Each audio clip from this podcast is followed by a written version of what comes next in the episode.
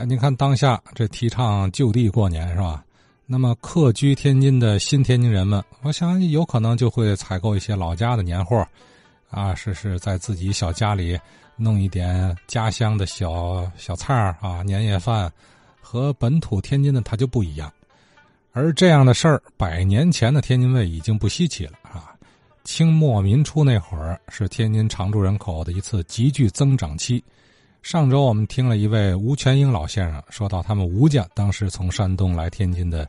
这个客观因素啊，是躲进租界避险，就是各式各样的原因啊，使他们来到了天津定居。呃，听了这段故事之后呢，潘正先生啊，咱听友潘正先生也想接续着，呃，说一段他的上辈人这么一段故事，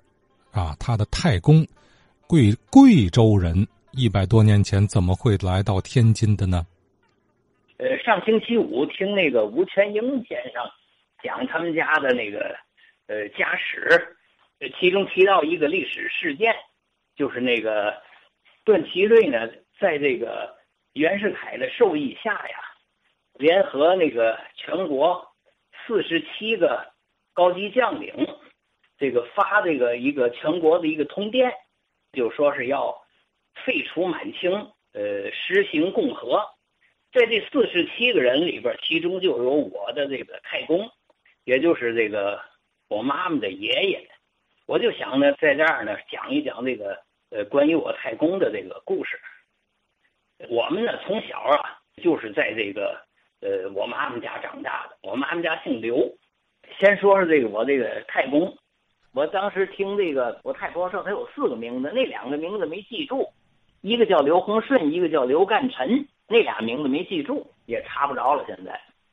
当时是呃在开封任巡防统领。我太公呢生于这个一八六七年，他的老家呀是这个贵州兴义，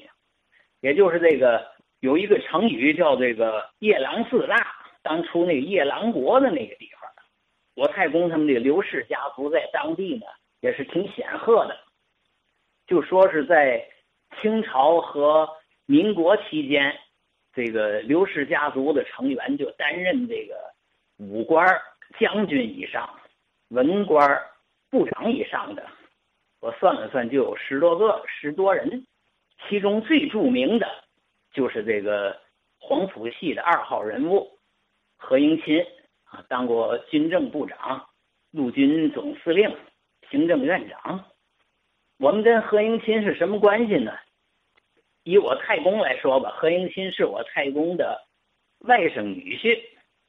也就是这个何应钦的夫人王文香是我太公的外甥女儿。王文香的妈妈呢，刘显平是我太公的姐姐，就这么一个关系。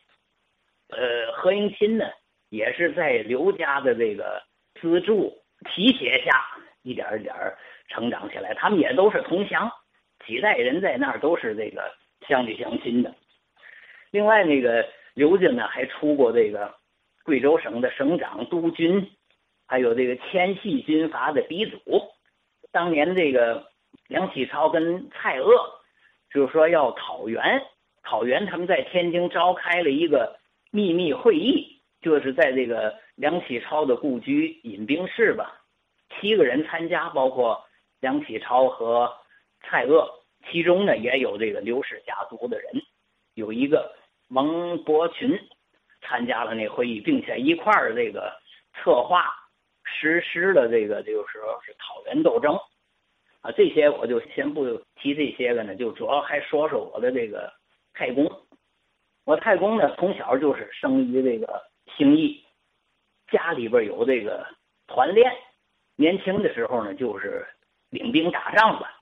当时主要是这个广西会党起义，现在历史上呢叫叫会党起义，实际就是啊是烧杀抢掠，杀富不济贫。刘家的这个军队呢就配合着这个清朝的军队，那阵清朝军队在贵州那边驻防也人也特别少，所以主要就是仗着这个刘家的这个团练。另外呢，就是说是刘家团练还有一个就是全国唯一的吧，就是说是以这个清政府的这个正式的那个编制的那个部队的那个番号命名的，并且清政府呢供给这个刘家那些个给养。我太公呢年轻的时候呢，就是在自己家的这团练里边领兵打仗，在这个镇压会党起义的时候呢，应这个广西的这个巡抚的。邀请吧，到广西去这个打这个会党起义去，取得胜利了。然后广西那个巡抚呢，就邀请他们在当地做官他们呢就不愿意在那儿做官就就回到了家乡。但是呢，我这太公呢在那儿呢也有收获，收获了他的第二次爱情吧，就说是认识了我的太婆，就后来跟我们共同生活了二十多年的太婆，就是在广西宜山县。就是刘三姐的那个呃正式的老家宜山县，把我的那个太婆呢就带出来了，带出来回到了老家。后来又受这个同乡一个那个司大人，他是清朝皇家的那个太医，他的这个举荐吧，就是出来了，从老家出来了，到了这个江苏苏州，在苏州呢做了补用副将。这个职责里边呢，其中有一项就是查盐税，他手下有一个姓米的一个那个呃官员吧，在查盐税的时候呢，打死了一个盐贩子。这盐贩子家挺有这个势力的呢，就是托人就告到了这个类似于军事法庭那个那个意思吧。我太公呢，就是为他自己属下人说话，从而呢得罪了这个官员。结果就被免职了，免职并且关进监狱。关监狱以后呢，又又把他发配到巴藏地区，可能就是现在的凉山地区吧。途中呢，路过河南，当时这个呃辛亥革命那阵儿吧，革命党正在这个特别的那个那个兴旺的时候吧，当地呢，河南呢成立了这个这个新防军，呃，很长时间了。找不着一个合适的这个统领，然后这个通过这个朱家宝，就是这个安徽的那个巡抚，当时是他的介绍，河南的这个巡抚宝芬儿，就是知道了，就那上奏皇帝呢，要把我太公呢留下来当统领，后来皇帝就批准了，戴罪立功的意思，然后呢是在当地呢干的还不错。又下了那个圣旨，正式当了那统领了。然后当统领期间呢，就是因为是在河南吧，是正是这袁世凯的老家，就得到了袁世凯的这个这个赏识。后来这袁世凯又把他提拔成十三省总稽查，叫后来袁世凯当总统的时候呢，又把他提拔为总统府的稽查总长。稽查总长干了几年呢？到袁世袁世凯死了，就那个得不到重用了。特别到了徐世昌时候，就给他安排到那个天津小站，小站那个练兵员，具体干什么这一块，这个我就不太清楚了。反正就在小小站练兵员。然后呢，看到天津这座城市不错吧？租界里当时就给他们这些个清朝末年还有北洋政府这些官员吧，就说是批地的时候啊。听这意思，可能也有一定的优惠，然后就在这个天津呢就要安家了，于是就在这个奥租界，现在的那个民主戏院对过那块儿富安街那儿，然后就在那儿盖房子。我这个太婆呢特别会过日子，想到了这个将来要是这个呃退休以后吧，那就没有收入了，怎么办呢？就是就没盖那种大公馆，就盖的比较小一点的。盖了一个叫红安里，又在河北还有北站那块呢，又买地盖的房子。一家人呢，在这个我太公退休以后呢，呃，就在天津定居下来了，一直这个生活了几十年吧。我太公呢，是一九二六年故去的，然后就是我太婆带着这一家人吧生活。我太婆当时，呃，据说她是这个。一品诰命夫人，我不知道当的哪个官算是一品吧，反正他他说他是一品诰命夫人，然后指着这个呃房租吧生活，一直到解放呢，这个这个钱也用完了，是房子也用完了，就靠自己的这个当工人工作生活了。听这个家里老人说，有几个有点名气的邻居，你像那个童祥玲、童芷玲，他们就等于是一直租我们的房子，租了好多年。他的爸爸叫童汉霞，是一个老师，他们原来就租这个老刘的房子住。还有那个像那个李少春儿哎，也住在这个呃红安里附近。我记得我外婆说，他们这个。刚来的，刚到天津时候住那儿的时候，就听这李少春儿天天早晨喊嗓子。我太公呢，反正干的有名的事儿就是这么一件，参加段祺瑞这个这个全国通电这个